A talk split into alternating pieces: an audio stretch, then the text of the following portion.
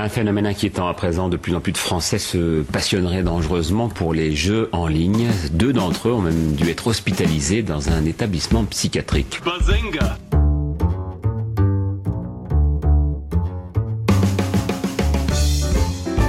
Il ne se nourrissait plus, il s'est enfermé dans sa chambre 3 semaines durant, en se prenant pour son avatar, un elfe de la nuit.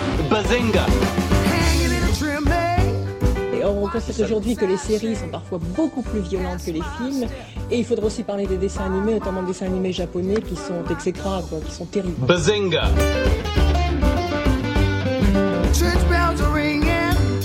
Quand vous citez Mediapart, qui se dit site d'information, ça n'est pas un site d'information, c'est un site de ragots. Bazinga!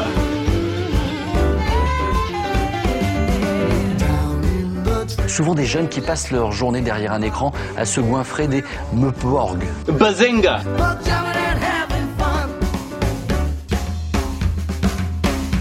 Ils ont des épées géantes et ne reculent devant rien. On les appelle les otaku. Bazinga!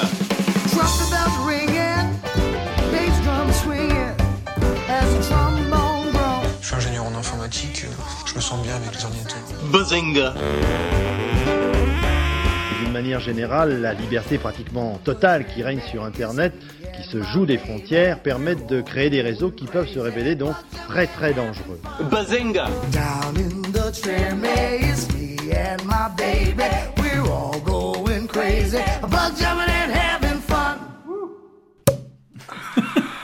Quel effet fantastique! Ouais, on aurait pu avoir un jingle. Ah, le doux bruit. Le doux bruit de la liqueur. Bienvenue dans Bazinga Cast numéro 7, le podcast réformé P4 de ceux qui de toute façon n'ont pas eu à se présenter à leur service militaire car ils sont trop jeunes. Quoique le sondage nous montre que la moyenne d'âge a dû connaître le service militaire. Je pense que Piouf parlait de nous en fait, mais ouais, à mon avis. Ouais. C'est vrai. Mais ce n'est pas grave. D'ailleurs, la moyenne d'âge a sans doute connu aussi la guerre en Algérie. Et on a quand même fait 3 jours. Hein. Ça s'appelait comment déjà le service C'est une journée et c'était la JAPD. Ah, la JAPD. La journée à... Mais je pense que de toute façon, tu te bases sur le sondage, mais le sondage ne présente pas encore assez d'auditeurs parmi les centaines et les centaines qui nous écoutent. Centaines de milliers, tu veux dire. Oui. Oui, pardon, mais je parle pas de même... C'est comme tu parles en kilo auditeur, quoi. C'est ça, ouais. C'est alors comme pour les salaires, un peu les traders de la podcastosphère française. Ouais. Xil, présente-nous ton... Mon sondage. Alors, en effet, comme certains d'entre vous l'ont déjà vu, il y a un petit sondage qui est disponible sur le site. BazingaCast.com. Oui. Qui vise à mieux vous connaître. Donc, n'hésitez pas à répondre. Il y aura... un lot à gagner. Alors, on ne va pas vous le dévoiler maintenant pour ne pas biaiser en fait les réponses du sondage et pas avoir un seul type d'auditeur qui répond. Mais ce sera bien sympa et allez sur le site et répondez. Voilà, c'est alors, tout. J'adore quand tu dis c'est bien sympa alors que tu ne sais même pas toi-même ce que ça va être. Je ne sais pas encore. Pour vous motiver encore plus, Xil a mis pour déconner dans les sujets qu'on pourrait aborder le tuning et pour l'instant ça a un nombre de votes assez conséquent donc il n'est pas impossible, si vous ne votez pas contre, qu'on se mette à parler tuning. Voire qu'on mette des néons dans Bazingcast. Et c'est pas du tuning de PC, hein, c'est du tuning de bagnole. Voiture. Hein. Tout à fait, de Kiki. Ah là là.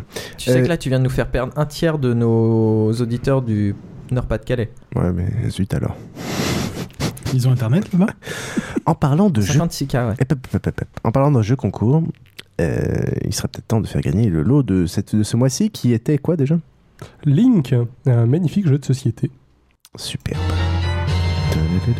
Comment je t'ai oublié.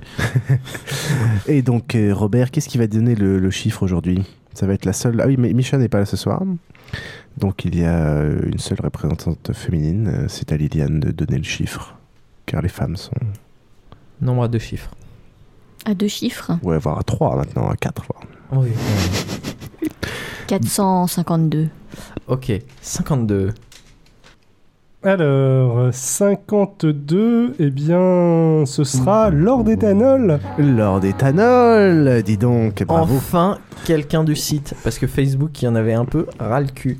Voilà, donc c'est enfin quelqu'un du site qui a gagné, bravo.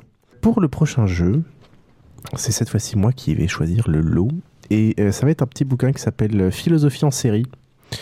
de je sais plus qui, c'est mon téléphone. Ah, très bon auteur. Le docteur je sais plus qui. Non, c'est Thibaut de Saint-Maurice. En gros, c'est un petit bouquin qui est plutôt pas mal, que je vais lire dans l'avion et que je vous enverrai quand je rentrerai de vacances. Donc là, en fait, tu dis qu'il est pas mal, mais tu ne l'as pas encore lu. Non. La vengeance de Xil. Le mois suivant, Piu va vous faire gagner sa poubelle jaune de recyclage. Je t'emmerde. Ça parle donc de plusieurs... En fait, ça parle de quelques thèmes de philo et comment ils sont abordés dans les séries. Donc, en fait, ça te présente 2-3 thèmes, des grands thèmes de base. Quoi. Voilà. Avec des exemples de séries. Donc, c'est plutôt pas mal. Et pour participer, on rappelle qu'il faut soit venir poster gentiment pour nous donner des petits conseils ou des critiques ou juste nous dire coucou sur notre site BazingaCast.com, sur Facebook www.facebook.com/BazingaCast, sur mon Twitter @mr_piouf, et maintenant il y a le Twitter de Xil @Xilrian, Xilrian. Et ceux qui sont... On dit pas underscore, on dit tiret de soulignement, s'il te plaît. Puis il y a même le Twitter de... Et on dit pas Lydie fuck you, aussi. On dit je t'emmerde. Merci monsieur. Je t'encule. Bref. Et surtout, le plus important, parce qu'on a quand même pas énormément de commentaires, enfin, je crois qu'on a 38 notes sur iTunes. Donc comparé aux millions d'auditeurs, ce serait quand même de peu d'auditeurs. À la seconde. Voilà, à la seconde surtout. En live. Oui, allez surtout mettre des commentaires sur Twitter, c'est sur... Sur iTunes, avec 5 étoiles bien sûr. Avec 5 étoiles bien sûr. Pour faire revenir Micha bien sûr. Exactement, parce qu'elle est partie, elle boude. Ça nous permet d'avoir plus de visibilité, donc plus d'audience et de nous motiver plus pour continuer. Mmh. Et voilà, je vous rappelle qu'il y a le prix aussi. Au bout de, on avait dit combien de commentaires? 1000. C'est le fil rouge ça. Bon ça, on est un peu loin. Ouais. Ok, de quoi allons-nous parler aujourd'hui? Enfin, nous allons revenir vers un débat un peu plus sérieux. Et un peu plus préparé surtout. J'aimais bien le débat sur les copines, je trouvais que c'était sérieux. Oui, non, c'est très bien, mais... Pour ou contre les copines? Ça, c'est une bonne question. Nous allons parler aujourd'hui de vie privée à l'heure des nouvelles technologies, avec différentes problématiques. Ensuite, en fait, on va faire un épisode assez... on enregistre un double épisode parce que je serai en vacances, donc les 2 prochains épisodes seront assez courts. À Foucault? À Fukushima. Voilà. Finalement, je ne vais pas à Fukushima. Donc, il n'y aura peut-être jamais d'épisode 9, en fait. Je vais à Bali. Tout ça pour dire qu'ensuite, il y aura Xil qui nous fera une petite rubrique pour parler de... podcasts. C'est-à-dire que je vais vous présenter des podcasts. C'est quoi, hein? Comme c'est original. Voilà, et ce sera plutôt des podcasts radiophoniques. Enfin, ce sera un petit mélange, vous savez. D'accord, voir. Donc cette fois-ci, pas trop la théorie du podcast, mais plutôt des critiques, qu'est-ce que t'aimes. Voilà, je vous présenter 5 podcasts que j'aime bien. Parfait. C'est marrant, mais finalement, il y a quand même les meilleures émissions de télé, souvent, c'est celles qui parlent d'autres émissions de télé, et les meilleurs podcasts, c'est ceux qui parlent d'autres podcasts, finalement. Mm-hmm. Comme Bazingcast. Ça s'auto-suffit.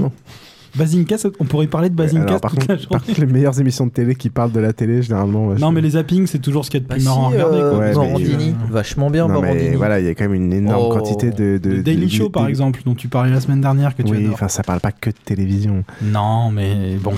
Bref. Passons.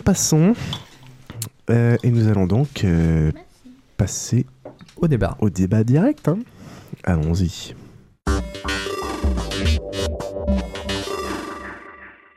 If you have something that you don't want anyone to know, maybe you shouldn't be doing it in the first place. But if you really need that kind of privacy, the reality is that search engines, including Google, do retain this information for some time. And it's important, for example, that we are all subject in the United States to the Patriot Act. It is possible that that information could be made available to the authorities. Donc, je suppose que tout le monde connaît ces petits extraits de notre ami PDG de Google, Eric Schmidt, qui, dans la première partie, en gros, dit que si vous avez quelque chose que vous ne voulez pas rendre public, c'est peut-être que vous ne devriez pas le faire à l'origine. Donc, ce qui remet quand même beaucoup en cause la notion de vie privée. Il y a un lien logique très fort entre si tu le caches, c'est que c'est mal.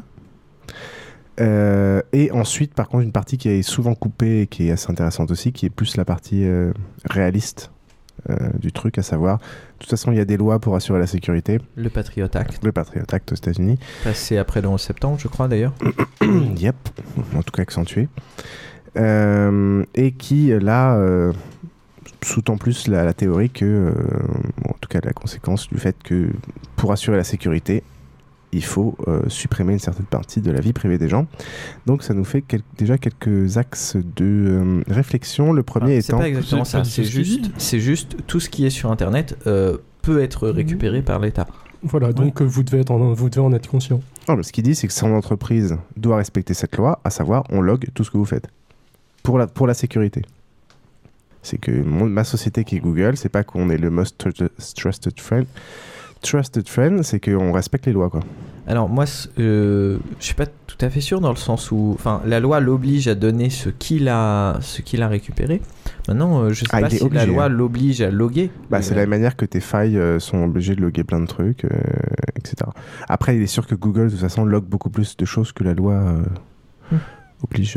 Mais bon, faut qu'ils arrêtent de se faire passer pour les victimes du Patriot Act. Eux aussi le font pour leur propre dessein machiavélique. Ouais. Non, mais contrairement à Facebook, moi je suis plutôt, en tout cas dans les dirigeants et les créateurs de Google, je suis plutôt foi. Donc déjà la première notion qui est ceci dit, ça a quand même foutu une bonne douche froide à tous les fans de Google, moi le premier, que le PDG dise oui, mais c'est son sens de l'humour, hein. Pour info, il le pense pas, ça. C'est un peu comme le mec de Microsoft. C'est des gens qui ont un sens de l'humour. C'est très pince sans rire. Lui, il est extrêmement pince sans rire. C'est un humour particulier, mais il ne pense pas ça. C'est vrai qu'on discutait la semaine dernière sur le cours de golf. C'est quelqu'un de très sympathique. Arrête de balancer les informations sur nous. Donc déjà, cette notion de... il te rachète Pervenche 1.0 au final. Le trait d'humour qu'il fait, déjà, bon, qu'est-ce que vous en pensez? En gros, la notion de... On va peut-être passer rapidement là-dessus, de... si vous voulez le cacher, c'est que peut-être qu'il faut pas le faire. Ah, si tu dis que c'est de l'humour, ça change tout, parce qu'évidemment c'est une énorme connerie, puisque cette phrase-là fait une partition entre ce qui est légal et forcément public, et ce qui est caché et forcément illégal, ce qui est évidemment une partition complètement stupide. Légal ou moralement, il fait pas de distinction entre la légalité ou peut-être moralement, oui, ne pas le faire, ça peut être soit la légalité, soit la moralité. Ouais. Par exemple, quand tu cherches des photos de petites filles sur Internet... Alors ça, justement, c'est pas légal. C'est légal pour ça. Et moralement raté. Ah, moralement raté. Pourtant, c'est l'Église qui m'a appris ça. Tu es très moralement raté. Non, voyons, si jamais tu as bien retenu la leçon de l'Église, tu ne devrais pas faire de distinction entre les petits garçons et les petites filles. Ah, pardon. Il me semble bien avoir loupé un cours de catéchisme. Bon. T'étais occupé avec le curé. Déjà étudier un peu la notion de données personnelles. En gros, il y a plusieurs législations qui parlent de ça.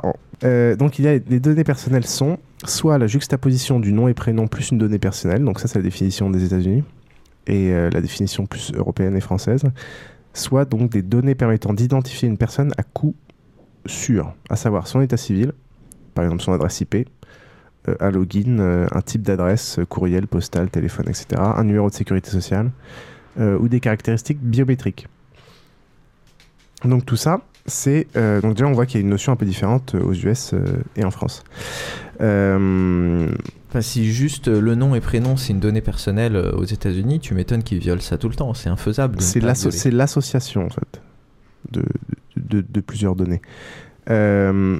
Après, de toute façon, tu as des lois qui protègent ça. En France, on a la loi informatique et liberté, on a tout ce genre de choses. Et après, il y a eu la création de la CNIL pour tous les fichiers qui doivent être déclarés.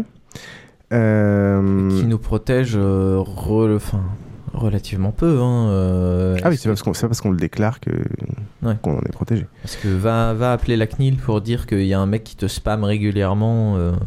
Qu'est-ce qu'ils vont faire ? Pas grand-chose. Certaines données sont particulièrement... l'envoyer un email à Dopi. ...sont censées être protégées, à savoir le numéro de sécurité sociale qui, en France, on l'appelle abusivement le numéro de sécurité sociale, mais en fait, c'est ton identifiant national. C'est vraiment la chose qui te définit en France. Oui, mais en France, vu qu'on est anti-tout, anti-pistage notamment, si on disait que c'est le numéro national, tout le monde serait contre, alors que numéro de sécurité sociale, ça fait « Ah, c'est bien, c'est healthcare ». Ouais, et les données biométriques. Donc, par exemple, Maintenant, c'est vachement utilisé dans les passeports, etc. Et surtout, tout ce qui est données personnelles. Alors ça, c'est des c'est plus pas vraiment des données, mais plus des informations personnelles.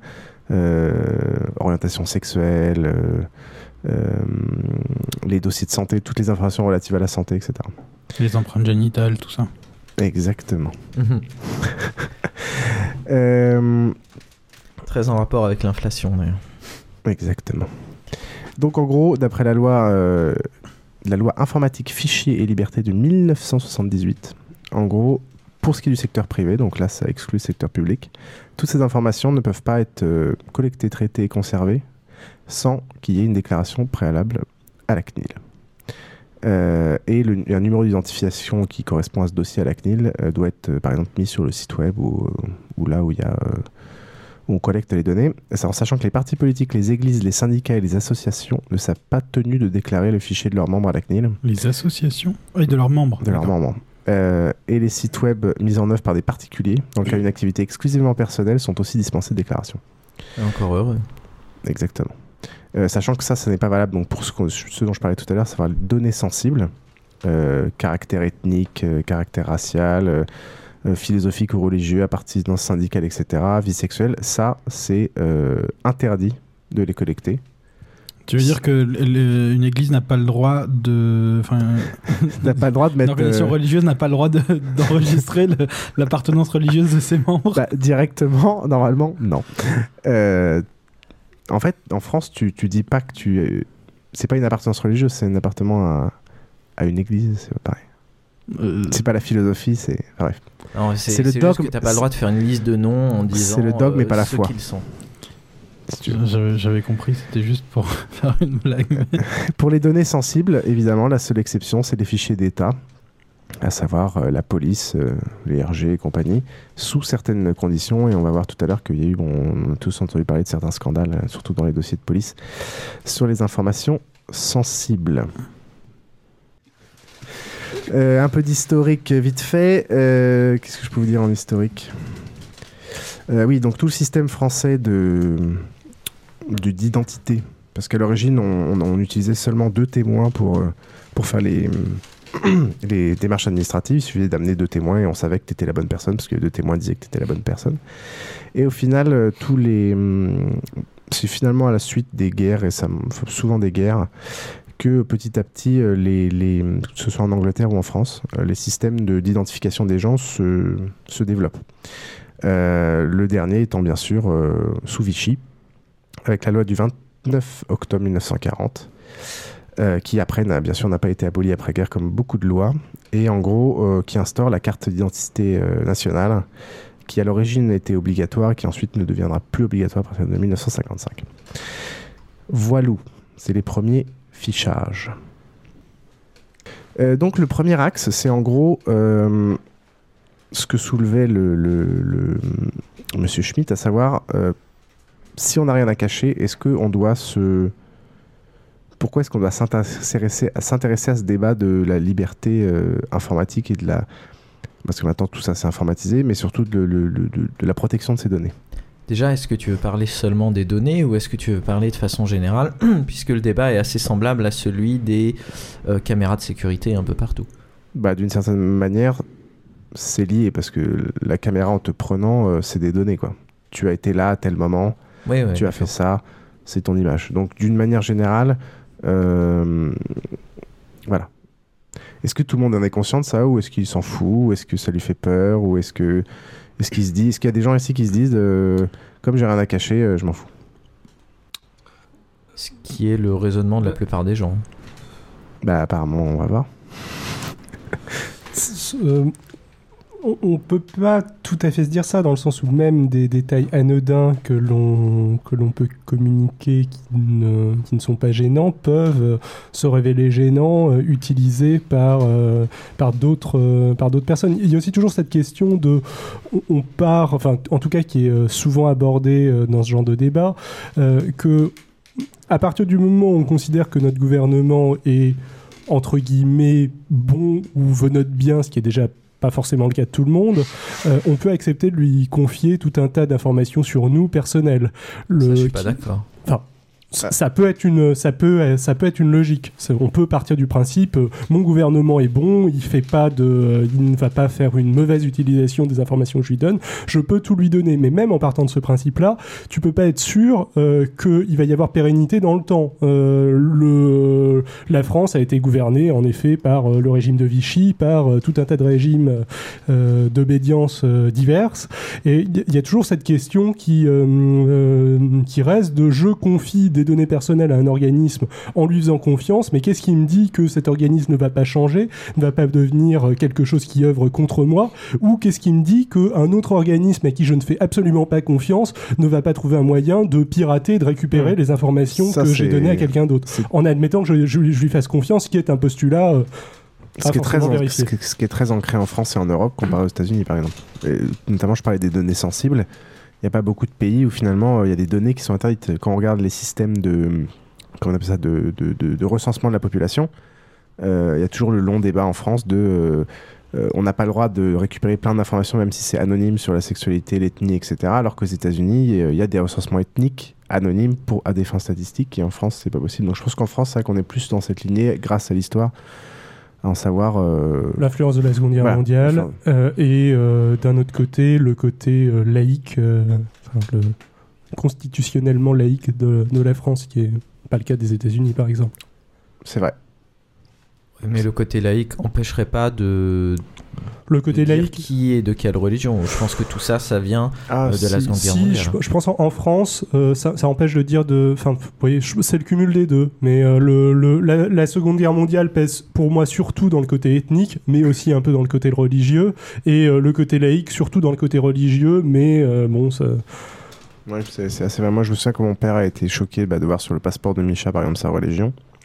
C'était pas d'un point de vue historique, c'était vraiment d'un point de vue laïque, quoi. Oui, il faut dire que en Indonésie, je dis pas de conneries, ou à Singapour, t'as l'obligation d'avoir il y a pas mal de pays comme ça. Hein. T'as obligation d'avoir ta religion sur ton passeport, et en plus que les lois qui s'appliquent dépendent de ta religion, genre. Tout à fait. En Malaisie, c'est le cas. Ouais. Ça, en Malaisie, c'est le cas. T'as des tribunaux différents en fonction de ce que tu es musulman ou si tu ne l'es pas. Oui, et tu vas avoir ou pas le droit de consommer de l'alcool dans un bar, en tout cas en Indonésie. Et il y a des pays qui sont, oui, qui voient, par exemple en Arabie Saoudite ou d'autres pays comme ça, où c'est extrêmement mal vu si tu débarques à la douane. Enfin, si tu ne déclares pas ta religion, ou si tu te déclares athée par exemple sur ton formulaire d'entrée, il y a beaucoup de pays très religieux où s'ils sont ouverts à d'autres religions, mais il faut que tu en aies une. Tout à fait. Enfin, oui. Bon. On déborde un peu. Ouais.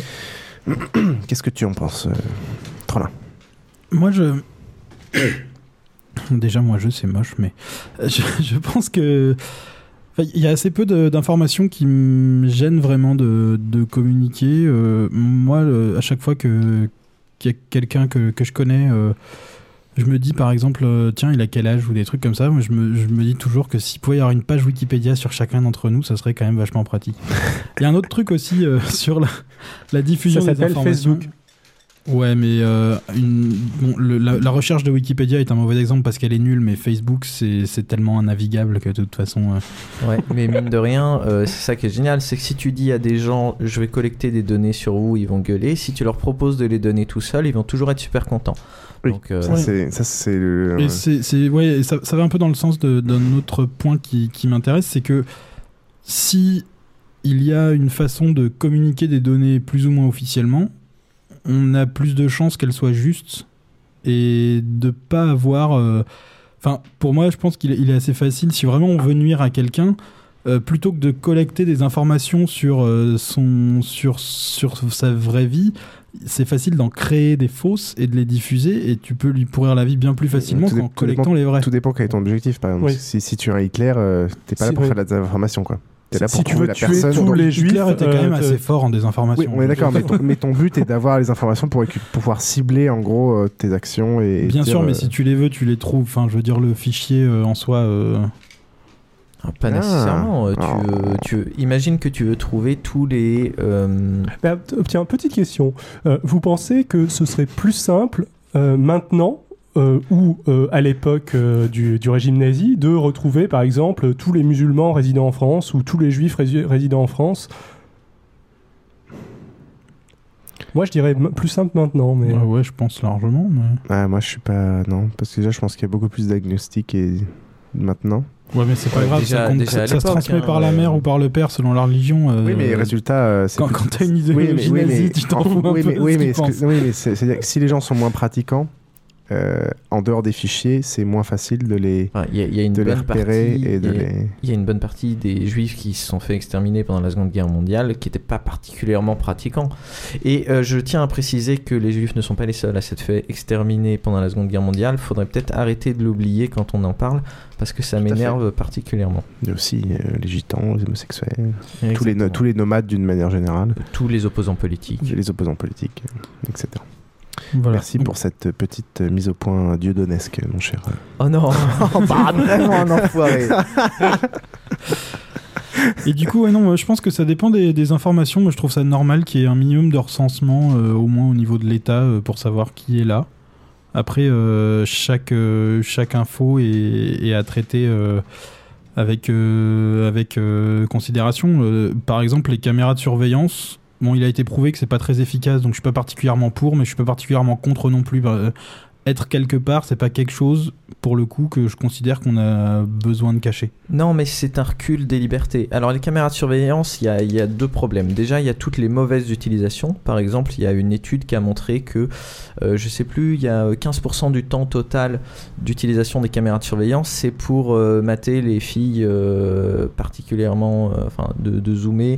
Mais tout le monde le fait au boulot, donc là, ils sont devant l'écran, donc ils s'arrangent, quoi. Donc il y a ça, et il y a aussi le principe du recul des libertés. Un recul de liberté, en soi, si on se pose la question, c'est pas grave. En effet, être filmé partout, c'est pas grave. Maintenant, le problème, c'est juste qu'il y a tout un côté infantilisation. C'est-à-dire que t'es tout le temps filmé parce que tu es tout le temps éventuellement dangereux, parce qu'il peut y avoir des problèmes partout. Donc déjà, tu nous fais peur en nous disant qu'il y a des problèmes partout. Tu nous fais de nous des coupables des coupables potentiels en disant qu'on peut être dangereux. Et il y a surtout toute la partie où on va te...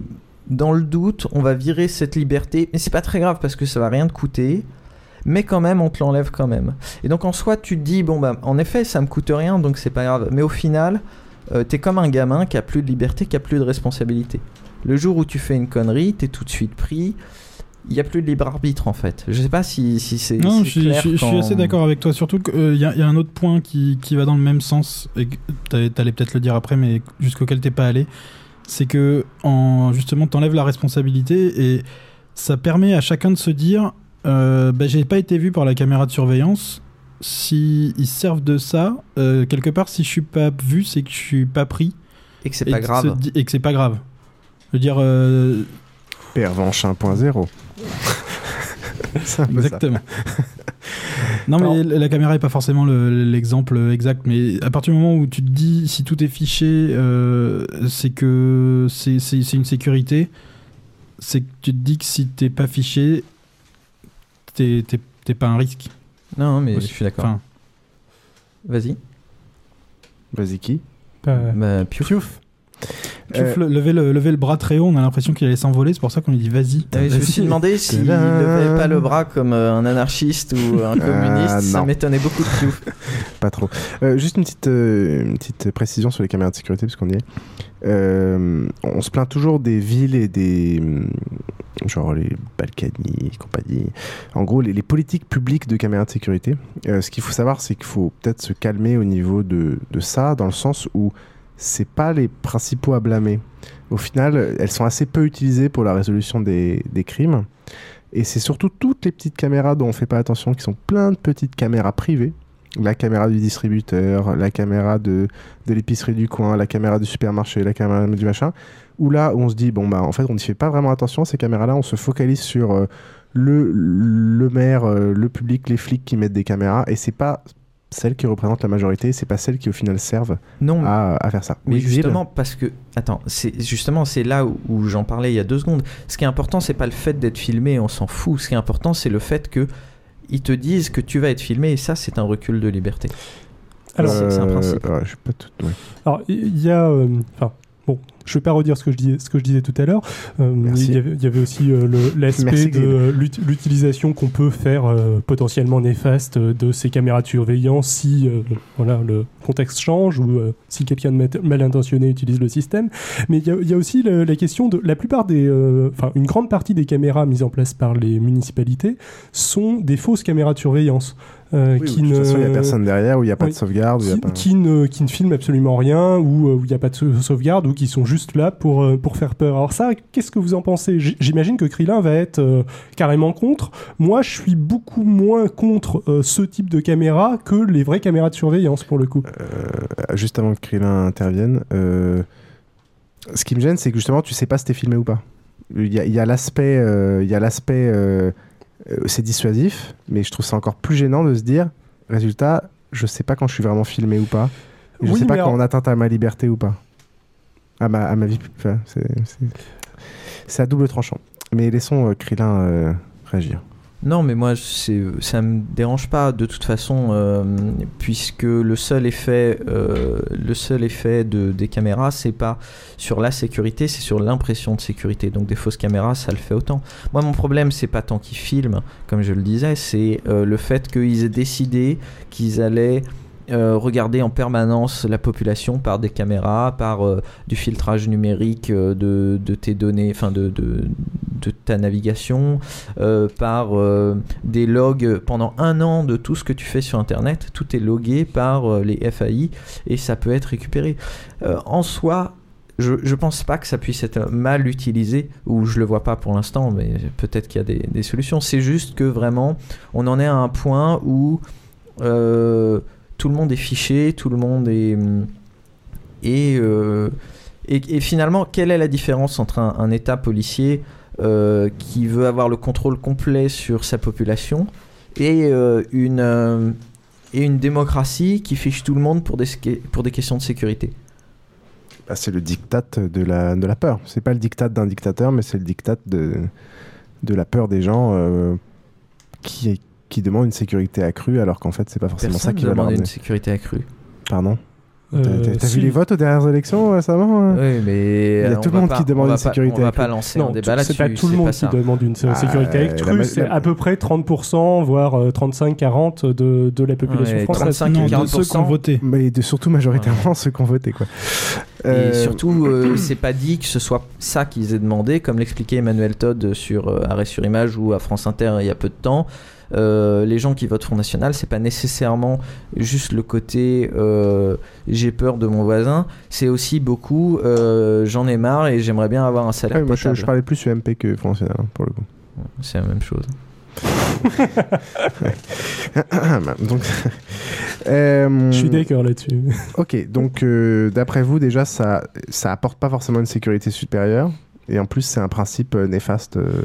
Ah, c'est pas une sécurité, ça rassure les gens, mais ça apporte pas plus de sécurité. D'accord. Surtout que sachant que normalement... théoriquement parlant, ça doit être dissuasif. Oui, mais pour moi, la majorité des actes de violence, on parle beaucoup à TF1, des trucs qui se passent dans le métro, etc. Machin. Mais au final, beaucoup d'actes de violence, c'est quand même des actes du quotidien, au sein des familles, oui, avec des gens qu'on connaît, etc.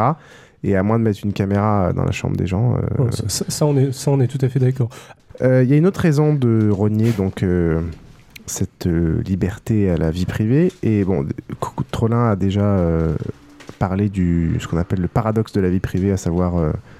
ça, c'est Krillin qu'on a parlé. C'est Krillin qu'on a parlé ? Ah, bravo Krillin. Donc, tu as parlé de ça, à savoir... Moi, je trouve que ce paradoxe... À savoir, personne veut qu'il soit fiché, mais si on lui propose de remplir la même chose que la fiche bénévolement, il va être tout content de le faire. Exactement. Mais moi, je trouve que ce paradoxe... en gros, il me représente assez bien. Et surtout... déjà, d'un point de vue, c'est volontaire, ça responsabilise les gens. Il n'y a pas de choses obligatoires qui peuvent être faites à ton insu. Pour les gens qui vont aller fouiller, comment est-ce que sont gérés s'ils vont aller lire les conditions, etc. Donc au moins, c'est les cons qui vont... tu veux qu'on parle du nombre de la proportion de cons dans la population française et mondiale ? Surtout française, on va rester dans un même niveau. Évidemment, toi, tu es intelligent, tu es un digital native. Je suis génération Y. Ouais. On m'appelait tellement de noms récemment. Okay. Mais bon, donc on a vécu avec ça, donc on sait se méfier, on connaît les dangers, on va vérifier, on se méfie. Mais la plupart des gens qui utilisent Facebook, puisque c'est de ça dont on parle, ils savent pas. Ils foutent leurs photos, ils foutent leur numéro de téléphone, ils se posent pas la question de qui récupère ces données, etc. Faut bien se rendre compte que pour tous les fichiers, toutes les bases de données que les gens responsables ont, donc on va dire les flics, on va dire les fournisseurs d'accès à Internet, là-dessus, derrière, il y a des gens normaux. Et on connaît tous un mec qui connaît un pote, qui connaît un flic ou qui connaît un gars d'un FAI. Si jamais t'as besoin de récupérer le numéro de téléphone d'un mec qui t'a fait chier sur l'autoroute pour aller lui péter la gueule, c'est possible. En tout cas, c'est pas impossible parce que derrière il y a des humains. C'est pas la base de données qui est un problème. C'est pas le fait que le gouvernement est un problème. C'est que le fait qu'il y a des humains normaux qui sont capables d'accéder à ces bases de données. Ouais, oui, c'est le système qui normalement devrait demander que tous les accès soient logués. Il y a aussi, je pense que sont logués, par plus de avec plus de sécurité et plus de fichage encore.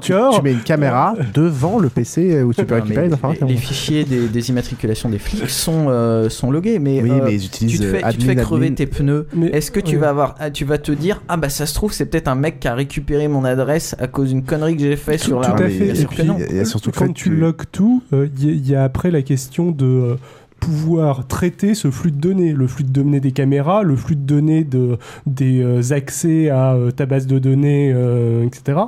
Ce qui fait que ces bases de données vont être très utiles aux gens qui cherchent une information spécifique, mais en termes de fichage global et en fait en termes de sécurité, c'est-à-dire leur but officiel, c'est un peu ce que disait Xilrian tout à l'heure, elles sont assez inefficaces. Finalement, il y a que les aspects négatifs et pas trop les aspects positifs. Que la CNIL montrait que sur les fichiers de police, il y avait 83% d'informations obsolètes.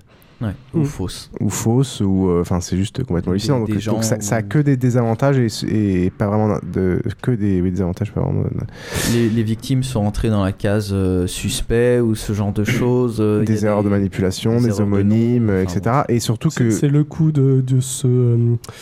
député socialiste ou qui avait été accusé par un député UMP d'avoir fait de la prison, un truc comme ça, alors qu'il s'était gouré. Oui, puis on s'est souci que les flics ils vont utiliser, vu que tout le monde a oublié son mot de passe et qu'on se souvient du mot de passe qui est bateau de Intel, tout le monde va l'utiliser pour se loguer le même compte et donc au final quand il y a le jour où il y aura une enquête pour un truc grave, on ne pourra jamais prouver qui c'était, etc. Donc il y a toujours l'erreur humaine qui de toute façon est présent.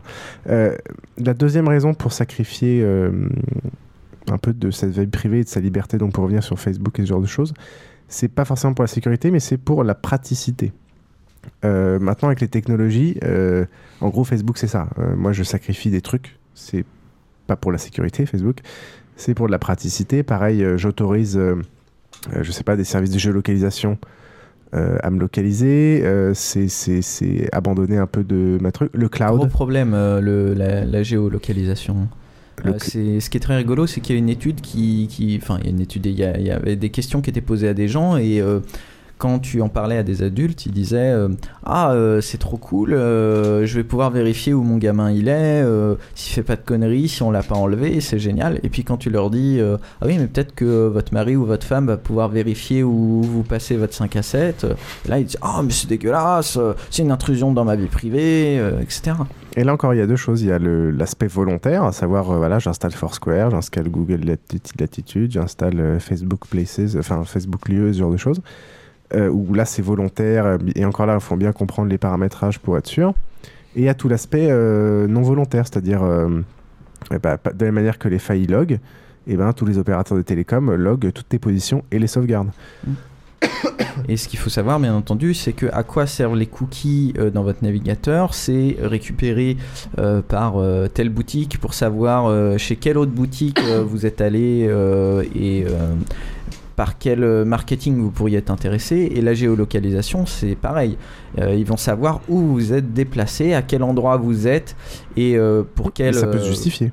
Il y a deux raisons. Ça peut se justifier, bien entendu, mais on sait très bien qu'il y en a beaucoup qui t'imposeront cette publicité, qui sera encore plus ciblée, donc encore plus susceptible de réussir. Ou de t'intéresser, justement. Soit toi, ça t'arrange parce que ça améliore, c'est pratique pour toi. T'as des services qui fonctionnent, voilà, ça détecte, tiens, j'ai des amis pas loin, je pourrais en profiter pour les rencontrer, tiens, mon téléphone sait que je suis à côté de mon lit et mon téléphone n'a pas bougé, donc ça doit être que je suis en train de dormir, donc ça va m'éteindre automatiquement mon alarme, tout ce genre de trucs, ma sonnerie, ou le système plus général, ça permet à une boîte de faire des statistiques qui va permettre d'une manière générale d'améliorer le service, à savoir on log un peu tous les trafics qui se passent parce que pour optimiser le réseau, on fait des statistiques sur nos clients pour pouvoir optimiser le service, la charge, tiens les gens ils se connectent à telle heure, enfin, peut-être qu'on ait plus de trucs. Donc il y a quand même plein de petites raisons à la fois pour nous augmenter la praticité, améliorer les services, etc. Et la frontière est assez floue en fait, où est-ce qu'on s'arrête pour ça? Mais au moins tout ça est normalement plutôt volontaire quoi. Mais comme d'hab, la frontière c'est est-ce que quelqu'un va récupérer les données pour en faire quelque chose que tu n'aurais pas voulu. Et puis le deuxième flou aussi c'est le feedback, c'est quand quelqu'un te donne une pub, est-ce que ça t'énerve ou est-ce que t'es content de la recevoir même si tu l'aurais pas demandé. Et il y a aussi le fait que maintenant on est avec la forme. Il y a deux points encore, c'est l'internationalisation, c'est-à-dire que là t'es en France, il y a des lois, mais mes informations sont utilisées par Facebook qui est pas une boîte française. Ou mettons qu'ils mettent leur serveur au Costa Rica, t'en auras aucune idée, ce sera dans des conditions générales de vente que tu peux pas lire. Ça soulève aussi toute la question de la mondialisation et de la loi sur Internet, encore une fois. Et généralement, nous, on en est plutôt contents quand c'est un peu le bordel. Mais là, c'est un point où c'est assez délicat. T'as une loi en Europe, en fait, t'as un système mondial qui s'appelle le Safe Harbor, qui est en gros le principe de sphère de sécurité, qui est que pour que des infos puissent être stockées en dehors de la communauté européenne, il faut que la boîte... On a par exemple ça américaine pour Facebook, et respecte les mêmes standards et les mêmes lois en matière de sécurité sur les informations mais comment que la France. Comment tu fais respecter ? C'est un accord, c'est-à-dire qu'elle n'a pas le droit d'avoir... mais même en fait, c'est pas valable, parce qu'il suffit que... Ça, c'est valable quand une boîte française récolte tes données et veut les transmettre à une boîte américaine. Mais si la boîte est de base une boîte au Nigeria, et par le réseau, elle peut en faire ce qu'elle veut, en fait. Donc on voit encore que ça a totalement ses limites, et on peut faire confiance, on peut foutre ces trucs sur plein de réseaux, et en même temps on sait pas où ça va aller, en même temps on sait pas si les législations dans les pays où ça vont évoluer. Donc c'est assez délicat, mais moi je suis prêt au final à sacrifier pas mal de trucs pour la praticité de tous ces services quoi, et ça fait limite un peu peur, rien que la perte de propriété de mes photos sur Facebook par exemple. Ça ouais. Ça pose question. C'est pour ça qu'il y a deux d'entre nous qui sont partis de chez Facebook. Il me semble que Xil et Liliane ont quitté Facebook. C'était pour ces raisons-là un peu ou... Alors moi j'ai dû y retourner pour rendre un devoir à un prof qui nous demandait de rendre notre devoir sur Facebook. Je leur envoyais chier ce mec. Ah mais, tu vois, super pratique. Mon téléphone il s'allume, il va aller vérifier tous les numéros de téléphone des gens sur Facebook, et comme ça si j'ai oublié de les mettre dans mon répertoire ou si jamais ils ont été modifiés, paf, ça les met à jour dans mon téléphone. Oui, mais si tu veux pas que n'importe qui ait ton téléphone, juste tes potes, et que tu veux quand même avoir une page Facebook, juste tes potes proches, on va dire. Oui, mais c'est configurable, tu fais des groupes, etc. Mais ça te prouve pas que dans le futur, peut-être que du jour au lendemain, Facebook changera ses conditions, quelqu'un pourra accéder au truc. Et c'est pour ça que beaucoup de gens essaient de faire des choses décentralisées, quoi. Où tu gardes le contrôle de tes données, mais les autres peuvent se connecter chez toi pour venir les récupérer, par exemple. Pour moi, c'est ça un peu le secret de tout ça, c'est on peut peut-être garder la praticité de tous ces services en faisant des systèmes décentralisés auxquels, au final, il y a moins d'accès centralisé et moins de contrôle de la base de données par une entité, en fait. Mais bon, c'est un peu... Pour beaucoup de services, c'est un peu... Tiens, j'ai une question par rapport au recul de la liberté, mais c'est une grosse digression, voire ça n'a rien à voir, mais c'est le coup des caméras de sécurité et des lois qui changent a posteriori qui me font penser ça. Le gouvernement là est en train de vouloir s'attaquer de plus en plus à la prostitution, et notamment veut l'interdire clairement, mais comme ils peuvent pas interdire la prostitution parce qu'il y aurait des levées de boucliers, ils veulent s'attaquer aux clients, ce qui est le cas notamment en Suède. Oui, même en France c'est le cas souvent. Actuellement, non. Normalement, non, c'est que la question de la pénalisation des clients que veut instaurer Bachelot, je crois. Oui, c'est ça. Mais bon, c'est pas la seule. Donc en France, pour l'instant, à ma connaissance, la prostitution est légale. C'est juste le racolage et le proxénétisme. Quoi. Exactement. Et le proxénétisme, ça va très loin, hein, la loi sur le proxénétisme, c'est-à-dire que si ta femme est prostituée, puisqu'elle paye le loyer, donc tu bénéficies de l'argent de sa prostitution, donc tu es un proxénète. Merde. Et dans le même, au niveau de la pornographie, tous les producteurs de porno, puisqu'il y a des gens qui ont des relations sexuelles devant les caméras, ça peut être considéré comme de la prostitution. Donc, puisqu'ils utilisent l'argent bénéficiant de ça, c'est du proxénétisme. Ça me rappelle le dernier épisode de Family Guy, il y a un peu ça. C'était marrant. Où ils se payent des putes, mais ils mettent une caméra dans la pièce, comme ça, ils peuvent pas être arrêtés. Ouais, les flics font du porno. Les flics débarquent. C'est proxénétiste. Ah non, c'est un film porno. Regardez, il y a une caméra dans le coin. Vous en pensez quoi, vous, de ce... C'est à la fois un recul des libertés et surtout une grosse avancée du côté catho-intégriste qui a vachement repris du poil de la bête ces derniers temps. Alors pour moi, combattre la prostitution, ça n'a rien à voir avec le catholicisme. Non, mais c'est les défenseurs des bonnes mœurs et compagnie. Oui, oui, ce qui n'est pas forcément... Oui. C'est un mélange de catholicisme et de féminisme. Oh là là, féminisme... Ah oui, c'est vrai. D'une forme de féminisme. Donc le féminisme est plutôt de gauche, le catholicisme est plutôt de droite. Ouais, ces féministes-là n'ont jamais parlé à des prostituées. Quand on voit qu'à l'Assemblée, ils disent « Il n'est pas possible de faire de la prostitution par choix », c'est quelque chose qui se discute. Mais dire que c'est pas possible, point barre, c'est quand même... Tout à fait. Non, pas de réaction, ça. Vous trouvez pas que c'est... Bah, on est à peu près d'accord avec toi, hein, je pense. Bon, d'accord. Mais je me souviens plus de ce que t'as dit. Oui, moi non plus. D'accord, génial. Si, alors, tant qu'on est dans les digressions, moi aussi je voulais rajouter un truc. Tout à l'heure, ce dont on n'a pas parlé aussi, c'est de l'utilisation positive du gouvernement de telles informations. Il y a eu un grand débat à l'époque de la candidature de Nicolas Sarkozy sur le fait d'autoriser ou pas le recensement sur critères ethniques dans le but de savoir dans quelle mesure les discriminations étaient réelles, dans quelle mesure, etc. Parce c'est vrai que ça peut aussi poser problème de temps en temps de pas pouvoir avoir certaines... Moi, c'est ce seul point là où je suis vraiment partagé, en fait. Moi aussi. Mais le problème, c'est l'anonymisation. Et ça, on arrive à des degrés où maintenant, on a un tel niveau technologique que l'anonymisation est difficilement possible, dans le sens où il y a beaucoup d'études qui ont montré que t'as beau anonymiser les informations, en les recroisant avec toutes les infos pseudo-neutres qu'on avait, t'arrives très facilement à relier les infos, en fait. Au final, il n'y a pas 36 000 personnes qui sont nées à telle date, à tel endroit, même si t'as pas le nom, t'arrives à recroiser, donc on arrive à désanonymiser les infos. Et ça, je pense que ça va aller en s'empirant, surtout avec les Facebook, Internet et toutes les capacités de calcul qui augmentent.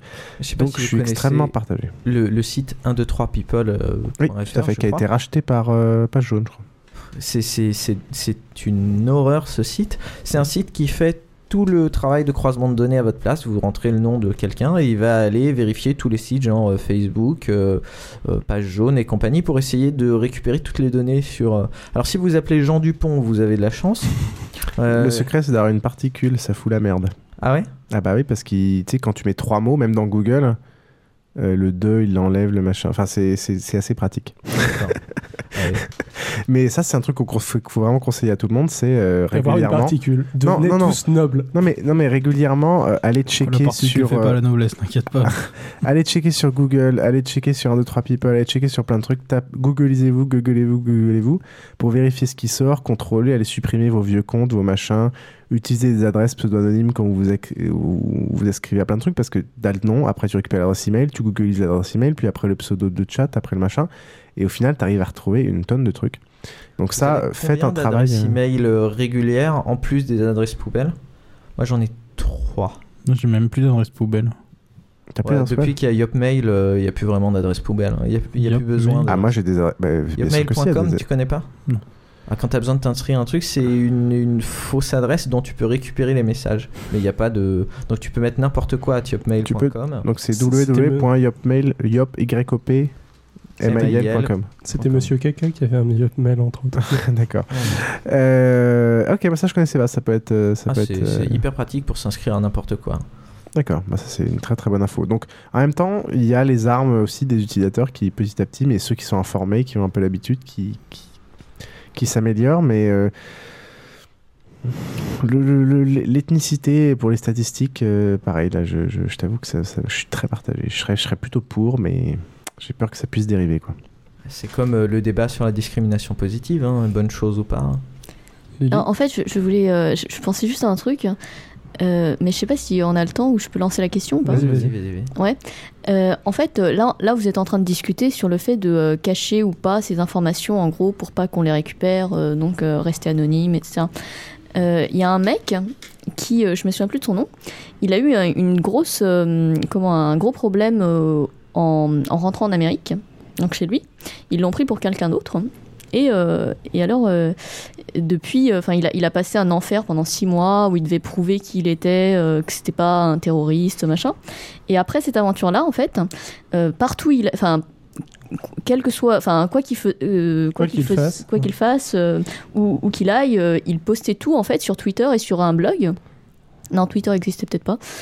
Sur un blog en tout cas. Et on avait accès à ces informations tout le temps, enfin surtout.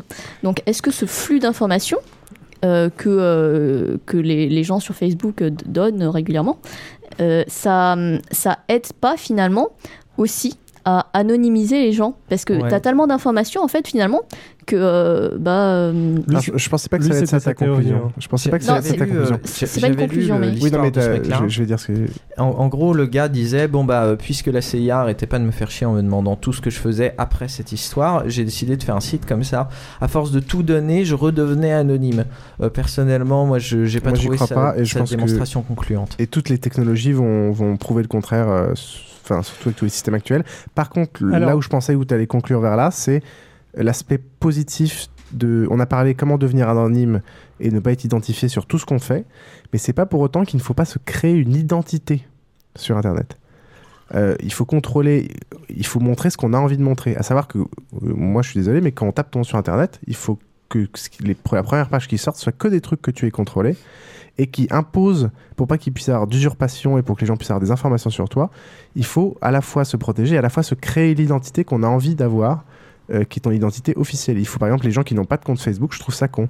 La meilleure idée, c'est d'avoir ton compte avec ta photo, avec marqué « tu peux m'ajouter comme ami, mais tu peux me contacter », être présent partout, mais de manière totalement verrouillée, c'est-à-dire que tu n'utilises pas le service, seulement les gens peuvent te contacter et ton nom est déposé avec ta photo, tu as ton compte officiel dans tous tes services, il ne peut pas y avoir d'usurpation de ton identité.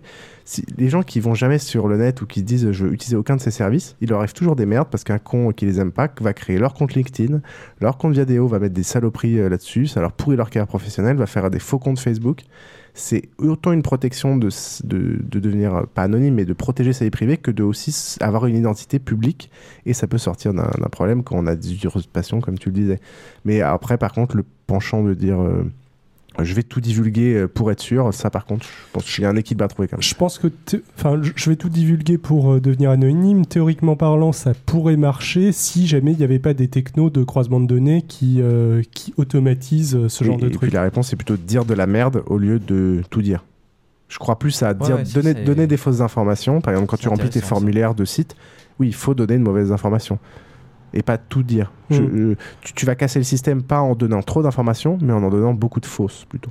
Oui, tout à fait. Voilà. Le dernier point, c'est sur le droit à l'oubli dont on a pas mal entendu parler. Je crois que c'était casus comorisé. Et puis, il y a quand même pas mal de... Au niveau politique, on en a entendu pas mal parler ces derniers temps. Je sais pas ce qu'on en pense. On va commencer peut-être par Krélin. Ouais. Je pense que Xil voulait parler de... Enfin, je sais pas, tu veux raconter l'anecdote américaine ou... L'anecdote américaine, c'est relativement simple. C'est une nana qui s'est engueulée, je pense, avec des gens de... Ouais, elle a fait sa conne sur YouTube. Elle a dit, je suis la plus belle, vous voilà. Êtes les connes. Et 4chan a débarqué. Elle s'est engueulée avec des gens de 4chan qui l'ont pourrie sur Internet...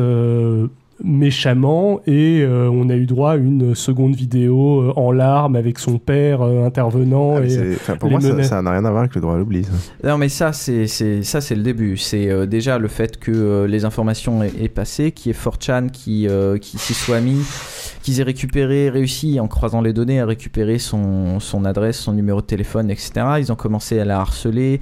Apparemment, est-ce que c'était vrai ou pas ? Il y avait des mecs qui rôdaient dans le voisinage et compagnie.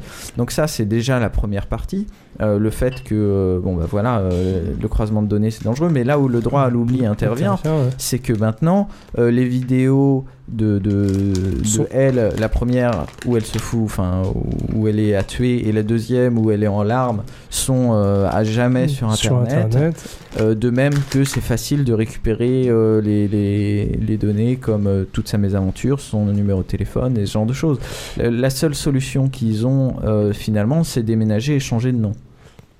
Et encore, à moins qu'elle change beaucoup physiquement. Enfin, elle a encore 4-5 années pendant lesquelles elle sera parfaitement identifiable, et où ça... Et aux États-Unis, elle est totalement connue. Mais ce qui est difficile, c'est qu'en même temps, on a envie de savoir, de savoir où sont toutes les informations sur soi sur Internet. Donc, il faudrait qu'elles soient taguées d'une manière pour qu'on puisse les trouver, pour pouvoir les détruire. Donc, ça pose le second problème de... Normalement, elle aurait dû pouvoir décider de contacter YouTube pour supprimer partout où la vidéo apparaissait, etc. Donc il y a le problème de la modération et de pouvoir avoir accès et détruire les informations, sauf que je pense que c'est comme quand tu postes sur Facebook, une fois que tu l'as posté, ça ne t'appartient plus. Et il y a aussi l'aspect de, si tu tags tous tes trucs pour pouvoir savoir où est-ce qu'ils sont et les détruire, ça permet aux autres aussi de les retrouver plus facilement, quoi. Et en l'occurrence, dans son cas, il y a même une question vachement pratique, c'est que même en partant du principe qu'elle ait le droit légal de supprimer toutes les vidéos, à partir du moment où ça s'est diffusé largement sur Internet, les vidéos existeront toujours. Tant qu'il y aura des personnes pour trouver ça rigolo et avoir envie de les poster, elles seront postées. Le seul système, c'est là où techniquement j'ai aucune idée de comment ça peut se faire. Beaucoup de politiques ne connaissant pas l'informatique émettent cette idée qui en théorie est super bonne, c'est à savoir c'est les fichiers qui perdent en qualité dans le temps ou se détruisent dans le temps. Et ça se fait souvent en géolocalisation, c'est-à-dire que généralement pour les statistiques notamment, tu sauvegardes quelque chose de très précis et puis dans le temps elle sera un peu dépréciée par un programme informatique, mais un fichier, une vidéo, etc. Ce serait génial si que tout ce qu'on... garder tout le monde, enfin tu peux toujours le faire. Fin... Oui, mais ce serait génial si on trouvait une solution technique qui est je poste un truc sur internet avec dedans, je dis que c'est comme un certificat. Ça a une date de destruction. Par exemple, ma photo a 10 ans de validité. Oui, soit ça peut-être que tu posteras des fichiers destructibles, mais tu pourras jamais empêcher qu'un mec avec un caméscope de refilmer ton écran d'ordinateur. Attends, j'ai pas dit ça d'un point de vue technique, parce que je sais très bien que c'est extrêmement complexe. Mais pour moi, c'est la solution idéale. Moi, ce que j'adorerais, c'est je mets une photo sur Facebook et je mets sa durée de validité, c'est 5 ans. Et comme ça, je suis sûr que de n'importe quelle façon qu'elle sera copiée, elle sera détruite. Mais c'est pas possible, on est tout à fait d'accord. Un, je pense que c'est pas possible techniquement. Deux, si jamais c'était possible techniquement, ça aurait des implications négatives qui seraient monstrueuses. Enfin, je veux dire, ce serait la fin pure et simple du piratage, par exemple. iTunes sauterait tout de suite dessus pour te vendre des MP3 qui seraient morts au bout de 2 ans. Là, ils seraient super. Est-ce que le droit à l'oubli est une atteinte au devoir de mémoire ou à l'histoire aussi ? Oui, non. Je vais un peu loin. Je suis d'accord. Disons que le pauvre mec, hier, il y avait un reportage sur la milice pendant la Seconde Guerre mondiale, donc la milice française. La plupart des mecs, au début, ils sont rentrés là parce que c'était la suite logique du scoutisme, un truc qui respectait bien quand ils ont commencé à tirer au fusil d'assaut, enfin c'était pas des fusils d'assaut, mais quand ils ont commencé à tirer à l'arme automatique, ils se sont pas trop posé de questions, c'était en temps de guerre. Et la plupart des miliciens de l'époque n'ont sans doute pas fait grand-chose contre la France, et encore moins pour la solution finale. Mais mine de rien, il y en a parmi les gradés notamment qui ont été impliqués là-dedans. La grande question du droit à l'oubli, c'est ça. Est-ce que ces gens-là qui, au final, ont juste été au mauvais endroit, au mauvais moment, ont fait des mauvais choix, mais n'ont pas fait de mal, est-ce qu'on doit encore les poursuivre aujourd'hui sur Wikipédia? Oui, mais là, c'est pas une question de... Enfin, pour ça, il faut faire une enquête. Et pour ça, il faut avoir les documents. Oui, mais justement, donc, sur Wikipédia, il y a des mecs qui sont spécialisés pour récupérer tous les mecs qu'ils accusent de nazis, de collabos et compagnie, juste parce que c'est un mec qui, à un moment, a publié un article qui n'avait rien à voir dans « Je suis partout », ce genre de choses. Au bout d'un moment, même si l'enquête a dit que, parce qu'il y a eu des enquêtes à l'époque, après à la Libération, l'enquête a dit que bon bah voilà, il était accusé de rien, mais eux considèrent que ils se font au-delà de la justice, tu vois. Ils considèrent que bon bah quand même si l'enquête a dit que il y a pas de fumée sans feu, Madame Chambier. Hein. Exactement, il y a pas de fumée sans feu. Donc voilà, on va écrire sur sa page Wikipédia que c'était un collabo. En plus, il est homosexuel. S'il est en Amérique du Sud, il est pas en Allemagne. Il y a quand même un problème de degré. Enfin, je veux dire, en ce qui me concerne, en tout cas, tout ce qui va être collabo, nazi, etc., je pense que tu peux faire des enquêtes dessus. Et après, tu t'examines au cas par cas, est-ce que ça vaut la peine que machin, que ce soit publié ou pas. Mais c'est différent. Enfin, le droit à l'oubli, c'est différent du mec. Enfin, ça concerne plutôt le mec qui était en fait. Tu le sais qu'à posteriori. Tu le sais qu'à posteriori, mais ça, pour moi, t'as une légitimité à enquêter dessus. Mais pour moi, le droit à l'oubli, ça concerne plutôt des gens qui ont fait la fête jusqu'à 2h du mat, qui se sont retrouvés en slip léopard devant le commissariat et que voilà. Tu peux pas le savoir à l'avance. C'est-à-dire que soit tu décides dès le début que la photo, elle, par exemple, elle sera autodétruite dans 10 ans, tu donnes ce droit à tout le monde parce que tu veux pas savoir est-ce que le mec c'est un nazi ou pas. Et enfin, en gros, c'est des documents anodins qui, généralement, dans ces enquêtes, prouvent que il était là à tel moment, il connaissait un tel, des documents où ils étaient en train de faire la fête en 39 avec machin, qui prouvent qu'il était là, qu'il connaissait un tel et qu'en fait, tu peux pas facilement séparer de. Soit t'as les documents et t'as pas les documents, soit tu veux faire l'enquête et pas l'enquête, quelle que soit l'issue de l'enquête, quoi. Exil. Moi, personnellement... J'ai pas tout compris. J'ai pas tout compris à ce que tu as dit, c'est pour ça que je réponds pas. C'était fait exprès. Certaines informations n'ont pas vraiment de rapport avec un éventuel crime, mais permettent de l'établir et donc sont utiles dans l'enquête. Et certaines informations, on ne peut pas savoir avant qu'il ait été établi qu'il y avait eu une erreur, enfin, ou un crime ou un délit. Tu peux pas savoir qu'elles ont le droit à l'oubli. Pour les crimes nazis, c'est rarement une photo du mec qui est en train de tirer sur le mec, quoi. C'est toujours des photos, c'est toujours des documents anodins qui, mis ensemble et avec des informations plus larges, permettent de prouver que. Et pour toi, si tu n'avais pas ces informations, tu considérais que bah non, mais ces photos-là, c'est des photos de soirée. Le mec maintenant qu'il est vieux, il faudrait pas que ses enfants voient ça, donc détruisons-les. Et le droit à l'oubli, c'est pas seulement pour le mec qui s'est murgé, c'est aussi pour le mec qui a été accusé, éventuellement blanchi, ou même condamné. Je suis désolé, condamné. T'as été condamné, t'as servi ton temps. Oui, c'est vrai. C'est pas normal que ad vitam aeternam sur Internet. Tu sois considéré à vie comme... Il y a un droit à l'oubli pour les condamnés aussi. D'ailleurs, on parle souvent des multirécidivistes, je te donne la parole dans 2 secondes, on parle souvent des multirécidivistes en termes de crimes sexuels. Faut pas oublier que 95% des délinquants sexuels ne récidivent pas. Et par contre, c'est vrai que une très grosse part des gens qui récidiveront plusieurs fois. Mais en tout cas, faut pas la castration chimique au premier coup, c'est du délire. Faut pas oublier que le mec, il a fait une connerie, mais dans 95% des cas, 40 ans plus tard, il aura jamais rien refait. Et donc, en effet, là, il y a... Et dans 40% des cas, de toute façon, c'est un mec de la famille. Oui. Oui, Xil, tu voulais donner une précision? Non, je voulais pas donner une précision, je voulais me lancer dans un long speech. Non, alors, il y a plusieurs il y a plusieurs trucs. En gros, je pense que techniquement parlant, mettre en place le droit à l'oubli, on le voit bien, serait très difficile sans entrer dans un système techniquement difficilement envisageable, et en plus qui aurait des implications hyper néfastes, à deux pieds en pire, tout ce que tu veux, d'une base de totalitarisme bien achevée. Après, pour moi, la solution pour ce qui est du mec qui est en train de faire la fête, qui se murge et qui poste ses photos sur Internet, c'est malheureusement de la pédagogie, c'est-à-dire qu'il faut informer ces gens et leur dire que potentiellement poster en train de vomir sur... C'est pas lui qui l'a posté. Voilà, non mais peu importe, tout le monde est un jeune con, tout le monde a le droit d'être un jeune con et ensuite de ne plus l'être. Oui, alors laisse-moi terminer ma phrase. C'est de la pédagogie, donc déjà du côté du jeune con, et c'est aussi de la pédagogie... Dont je fais partie. Hein. Oui, dont on fait tous partie. Et c'est aussi de la pédagogie de l'autre côté, du côté des gens qui vont voir les photos du jeune con. C'est-à-dire que il faut... Tu veux changer la nature humaine, là.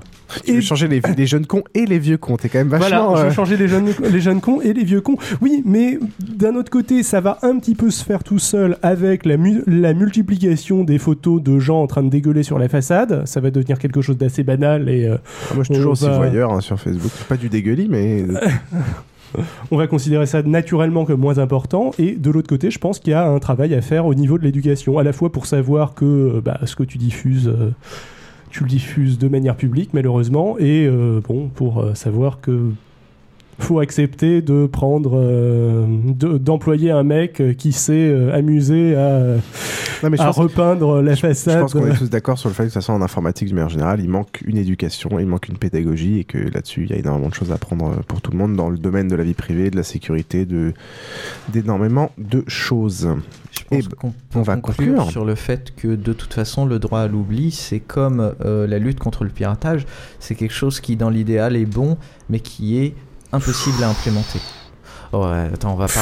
Non. Ce sera le sujet d'un futur débat, car bientôt nous parlerons piratage, industrie musicale et compagnie dans un des prochains épisodes. Un dernier mot, Xil ? Non, c'est...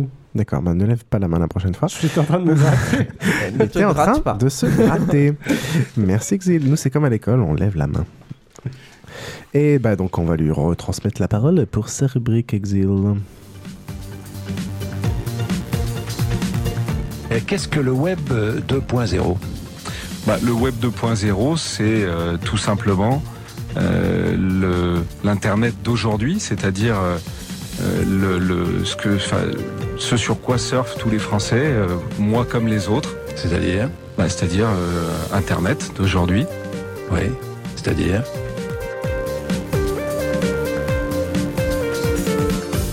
Est-ce que c'est que le peer-to-peer non. Enfin, juste... Oui, bien sûr. Alors expliquez. Le peer-to-peer, c'est tout simplement pouvoir s'adresser en direct et par toutes les technologies numériques à des personnes qui sont dans la même situation que vous. Hein? Donc c'est quelque chose de très positif et qu'il faut encourager.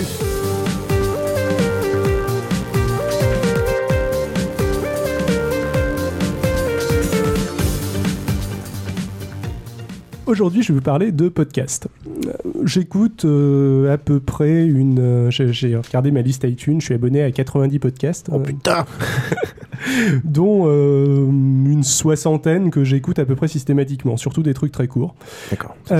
Donc j'ai décidé d'en choisir 5, pas vous parler de tous, sinon c'était un peu trop long. C'est une émission juste là-dessus. En fait. Voilà. Micha a fait le premier épisode d'ailleurs la dernière fois, on parle de podcast anglophone. Et on va essayer peut-être chacun son tour de faire... Voilà, ça va être un peu ça. Et bon, j'ai pas choisi forcément les meilleurs. J'ai essayé de faire une sélection brassée, diversifiée et intéressante, histoire d'en garder pour la suite que les 5 prochains soient pas les un peu moins bons. Et j'ai quand même choisi les 90. Voilà, tout à fait. Non, j'en ai choisi, disons, une vingtaine, 4 émissions. Alors, je vais aller du moins geek au plus geek. Donc je vais commencer par parler d'une émission qui s'appelle Géopolitis. Donc à la base, c'est diffusé chez mes compatriotes suisses de la télévision suisse romande. Oui. Tout à fait. On a beaucoup parlé nazi aujourd'hui.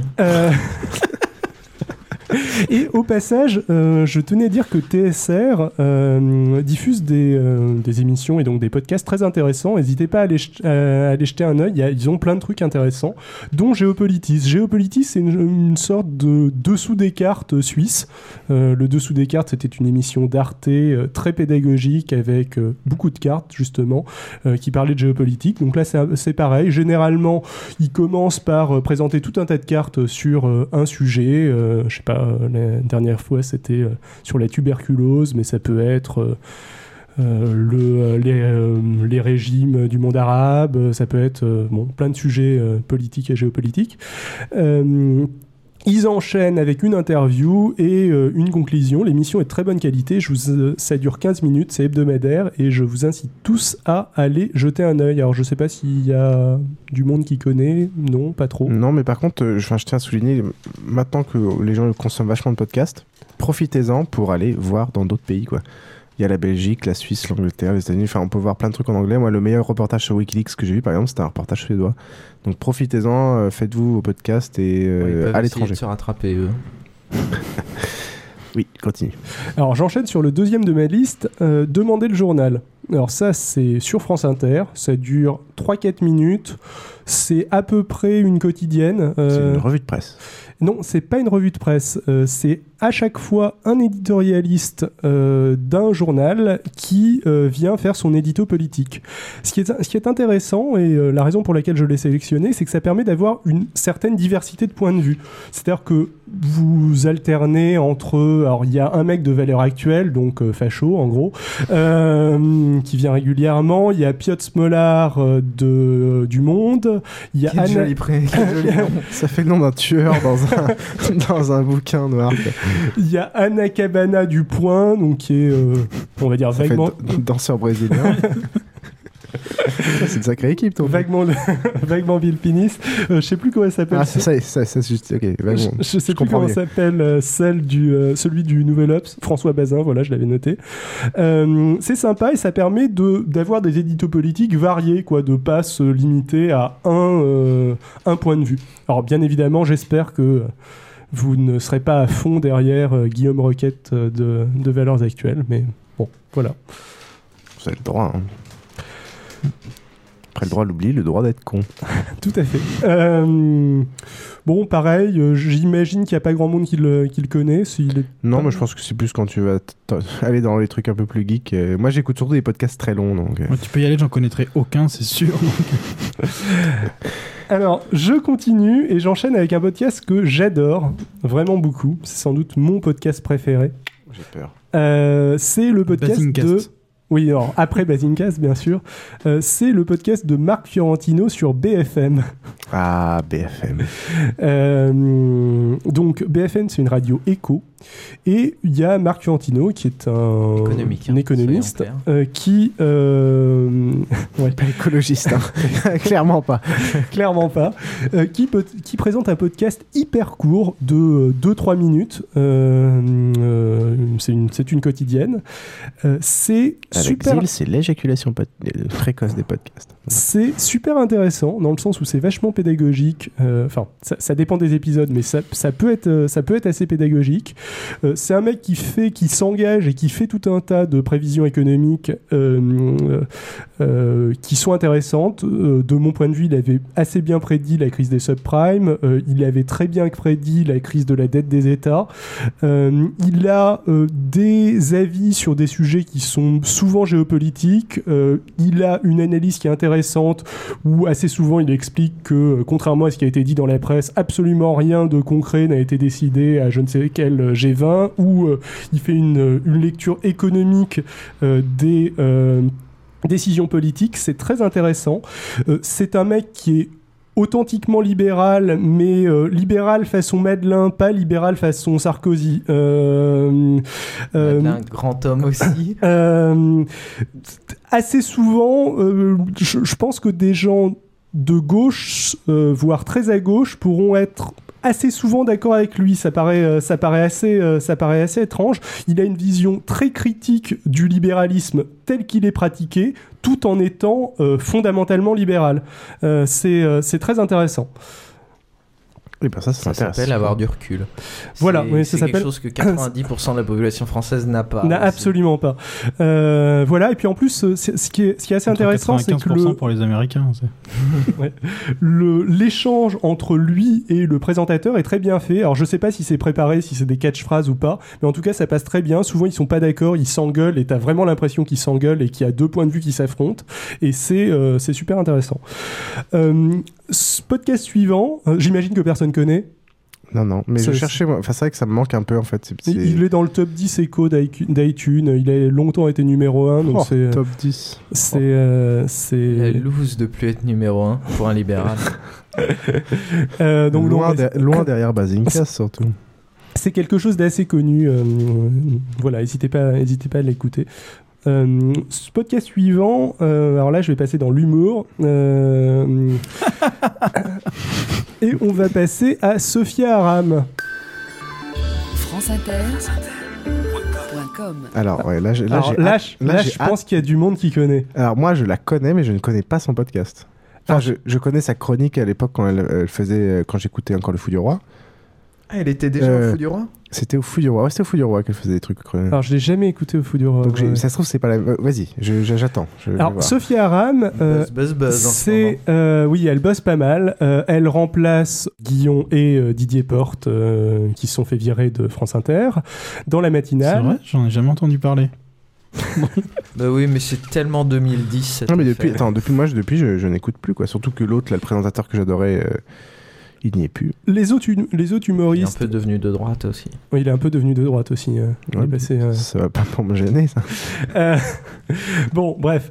Les autres humoristes qui ont remplacé Porte et Guillon sont assez mauvais, à l'exception du mec des Deschiens qui est toujours là. De Morel qui est toujours là. Qui d'ailleurs est devenu vachement plus incisif maintenant, je trouve. Ouais, qui est devenu vachement plus incisif. En compensant, c'est hallucinant. Avant, c'était un peu cucu, maintenant, c'est super bon. Tu sentais dès le début qu'il en pensait pas moins. Ouais, mais là je trouve qu'il est très très bon. Donc écoutez pareil le podcast de François Morel, c'est très bon. Sophia Aram n'est pas constante. Elle propose du très très bon comme du assez médiocre, mais elle a l'avantage de se renouveler et de changer pas mal. De temps en temps, elle fait des imitations. De temps en temps, je me souviens de ses imitations. Elle est pas très bonne dans les imitations, voilà, c'était souvent très bonne.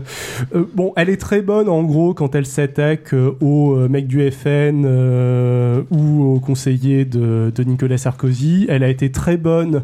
Ce qui est facile, quoi. Ce qui est assez facile, mais elle est vraiment bonne. Tout elle a été très bonne face à Jean-Marie Le Pen quand Jean-Marie Le Pen était interviewé dans la matinale de France Inter. Est-ce que c'est elle comme a été très Guillon bonne face à Marine Le Pen. Justement, quand tu dis face à, est-ce que c'est comme avec Guillon où c'est séparé ou non, qu'ils sont vraiment ensemble à. D'accord. Okay. C'est t'as Marine Le Pen qui parle pendant la chronique de Sophia Aram. D'accord. Ça c'est intéressant. Donc c'est et elle est bonne. Elle a de la niaque, etc. Et elle a aussi. Ouais, et puis avoir de la niaque avec Marine. Elle a aussi été très bonne récemment dans son attaque contre les électeurs du FN, où elle les a gentiment traités de gros cons. Et je trouve que c'était à la fois drôle et justifié. Assez justifié. Alors, pour essayer de comprendre, j'ai écouté tous les commentaires. J'ai retenu une chose sur laquelle tout le monde semble d'accord. Il faudrait arrêter de culpabiliser les personnes qui votent Front National. Il faudrait cesser le genre de raccourci qui consiste à dire que ce ne sont que des gros cons, par exemple. Non, ce qui ne sert à rien et stigmatise une partie des Français. On nous explique que ce sont des gens malheureux. Ils sont tristes, et quand ils sont tristes, ils n'ont pas les idées au clair. Du coup, ils votent Le Pen pour manifester leur chagrin. Ensuite, il y a ceux qui sont en colère. Et la colère, ça ne rend pas forcément intelligent. Du coup, ils votent Le Pen pour exprimer leur colère. Ensuite, il y a les gens qui ont peur. Et comme ils ont peur, ils ne réfléchissent pas beaucoup, et c'est pour ça qu'ils votent Le Pen, c'est pour appeler au secours. Bon, j'étais prête à me ranger derrière toutes ces explications, et puis j'ai décidé d'écouter ces philosophes qui expriment leur colère. La France, ça paye maintenant. Voilà. Fallait pas les faire venir. Et regardez, en Italie, qu'ils arrivent là-bas sur les bateaux et tout. Les Polonais, c'est pareil, les Polonais. On a une femme de ménage, nous. Hein ? Elle fait 2 heures par jour. Mais ça n'empêche pas qu'à part 2 mois, Portugal en vacances. Ah ben exactement, ils ont pris tout le boulot. Et voilà, et voilà. Moi c'est Le Pen, moi à 100% Le Pen. Moi aussi. Hein. Ah ben oui, ah oui. On était trop cons et puis c'est tout. Bon. C'est pas un sketch, hein. Non, c'est un vrai monsieur. C'est un vrai philosophe. On est d'accord, hein, même si on n'a plus le droit de dire que ce sont des gros cons, c'est quand même pas mal imité, non ?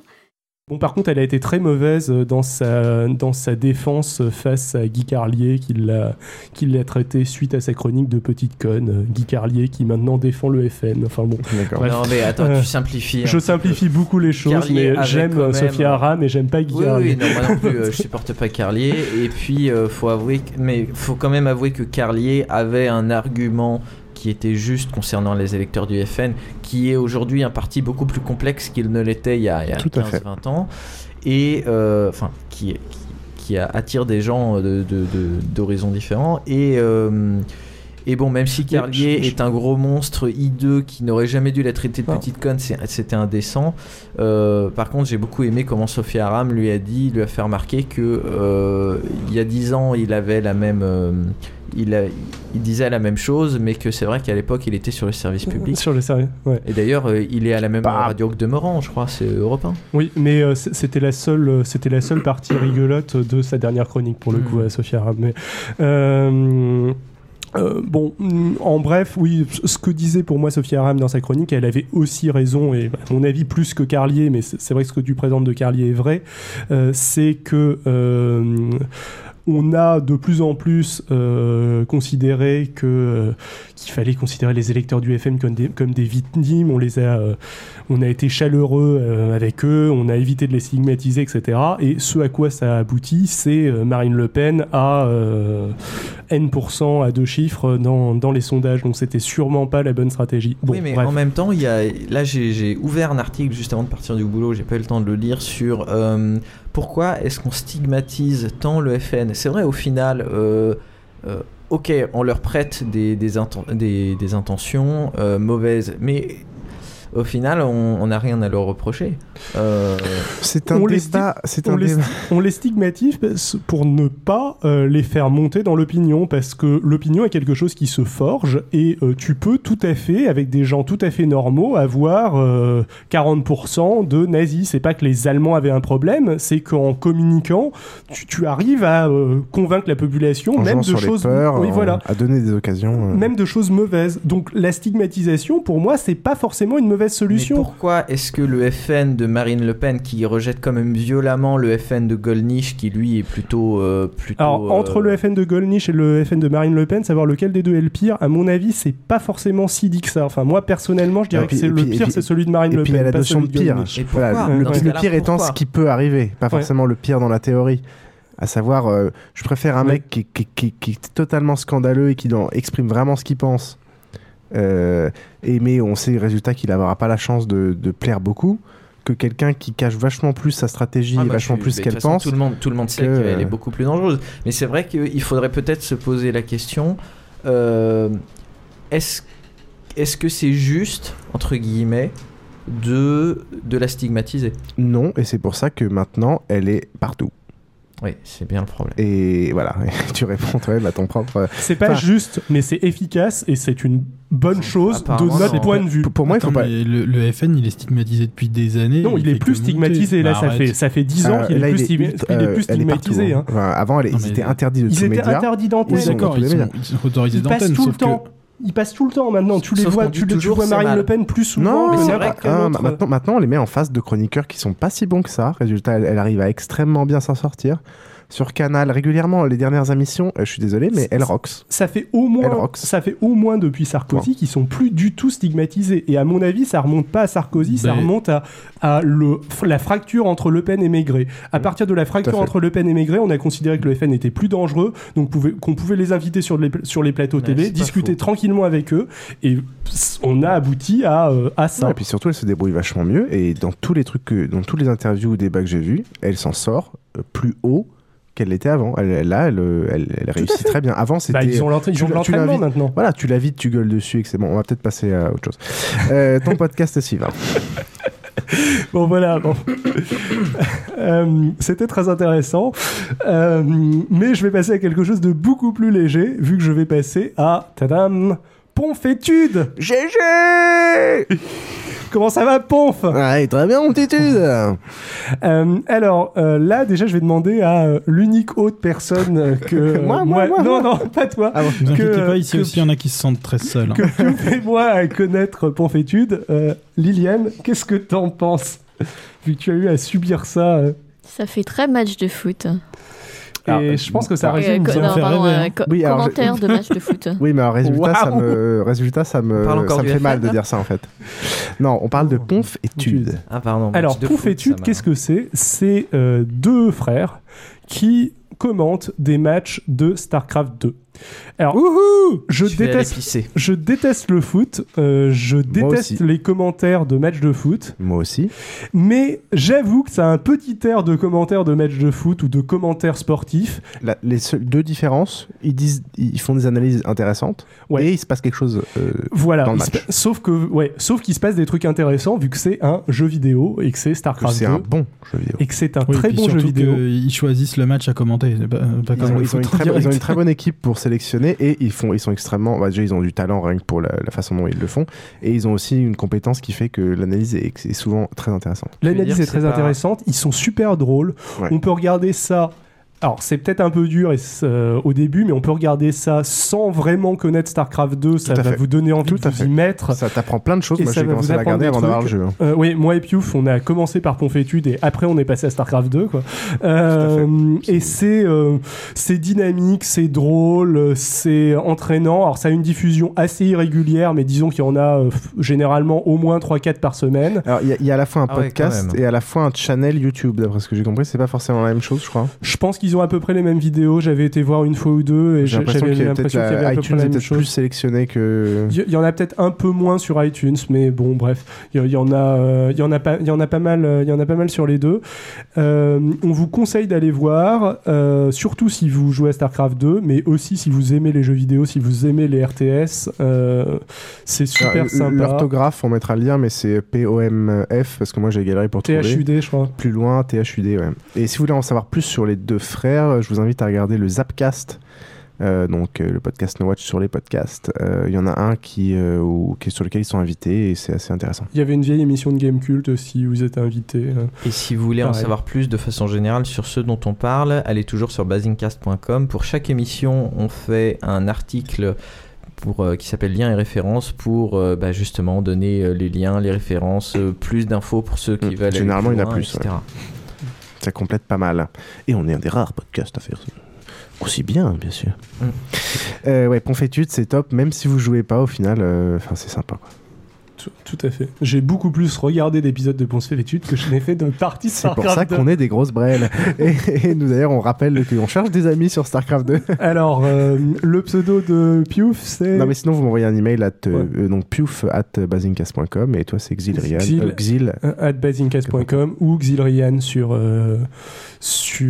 à la fois Twitter et Starcraft 2. Moi, sur Starcraft 2, c'est Colonel Piouf. Ouais. Valou, c'est fini général. Non, le général, c'est ceux qui se font buter Colonel. Eh ben, merci beaucoup, Xil. Ils sont tous morts, Colonel. C'était un plaisir. Nous allons donc conclure ce podcast qui est particulièrement court, étant donné qu'on en enregistre deux en même temps parce que je pars en vacances, mais Exil a quelque chose. Alors, petit mot de conclusion, n'oubliez pas d'aller sur BazingaCast.com pour voter pour participer au sondage. Il y aura des lots à gagner et voilà. Exactement. Et ça nous aide à améliorer le podcast, etc. Il y a plein de questions à la fois techniques. C'est pas très long en plus, c'est vachement rapide à faire. Il y a aussi donc le jeu classique, allez mettre vos commentaires sur iTunes et compagnie. Cette fois-ci, on gagne philosophie en série. Le prochain épisode, ce sera des petites news et puis une rubrique de Krillin et diverses choses. Qu'est-ce qu'il y a de spécial ? Il sera aussi court parce qu'on va l'enregistrer en fait juste après. Donc on sera encore plus explosé. Exactement. Et encore plus en retard sur l'actualité. Non, j'essaie de prendre des trucs de merde qui Non, des trucs très très bien, très très bien. J'ai essayé de prendre des trucs qui vont se passer dans 2 semaines. J'ai tout mis en place. Ça s'appelle, je fais de la prospective.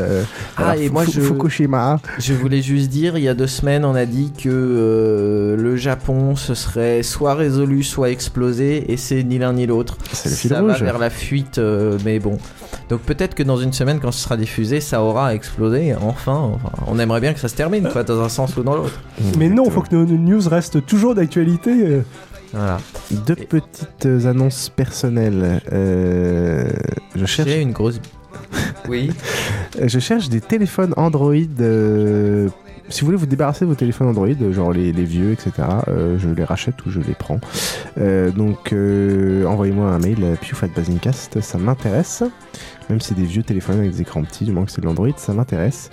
Et si vous voulez devenir bêta-testeur pour l'application Pervenche sur Android, vous pouvez aussi envoyer un email. Là, par contre, c'est une elle n'est pas sortie pas sur Android, non. Sur iPhone. Ah oui, sur Android. C'est bêta, donc beta_pervenche @atelierdumobile.com. Voilà, où ça me rendrait bien service. Et si vous voulez envoyer un smartphone à Xilrian qui a un Nokia, ça sert à rien parce que je vais garder mon Nokia. Ouais, surtout, ça te forcera à prendre un forfait. Ah non, je quitterai pas le Claire Mobile. Que tu n'as pas les moyens de te payer étant le seul propriétaire à cette table. Propriétaire endetté non, il y a un autre propriétaire. Moi aussi, et lui, il n'est pas endetté. Ah là là, sur ce, mes chers amis, nous vous laissons. Vous nous retrouvez, nous dans 5 minutes, mais vous dans 15 jours, tout à fait. Je serai 14, sur une plage balinaise en train de penser à vous tous. On vous embrasse bien fort et dans 15 jours. Au revoir. Ciao à tous. Barbara est serveuse dans un restaurant Hiroshima. La situation s'aggrave encore à la centrale nucléaire de Fukushima Daiichi au Japon. La cuve du réacteur 3 est peut-être endommagée. Non mais boum, quand notre cœur fait boum. 1547, à leur retour en Espagne, Marco et Polo disaient déjà à la reine autour d'une bonne tasse de thé. Reine, de tous les peuples d'Asie, les Japonais sont les plus petits. Mais ce sont de fiers guerriers. On va tous crever, y'a la fin du monde qui nous guette et nous on fait la fête. On va tous crever, la fin du monde nous attend et nous on fait la fête tout le temps, ouais. Aujourd'hui y'a que les très très vieux qui ont encore l'espoir de mourir de vieillesse. Les enfants s'ils viennent pas au monde bientôt, ils sauront jamais rien faire avec des Legos, oui. On va tous crever, y'a la fin du monde qui nous guette et nous on fait la fête. On va tous crever, l'apocalypse nous attend et nous on fait la fête tout le temps. C'est la vengeance du bon Dieu, c'est qu'est-ce qu'ils disent les témoins de Jéhovah. En tout cas eux, comme ils sont gentils, soit ils vont pas mourir, soit si ils meurent ils auront pas mal. Ouais, on va tous crever, c'est la fin du monde qui nous guette et nous on fait la fête. On va tous crever, l'apocalypse nous attend et nous on fait la fête tout le temps.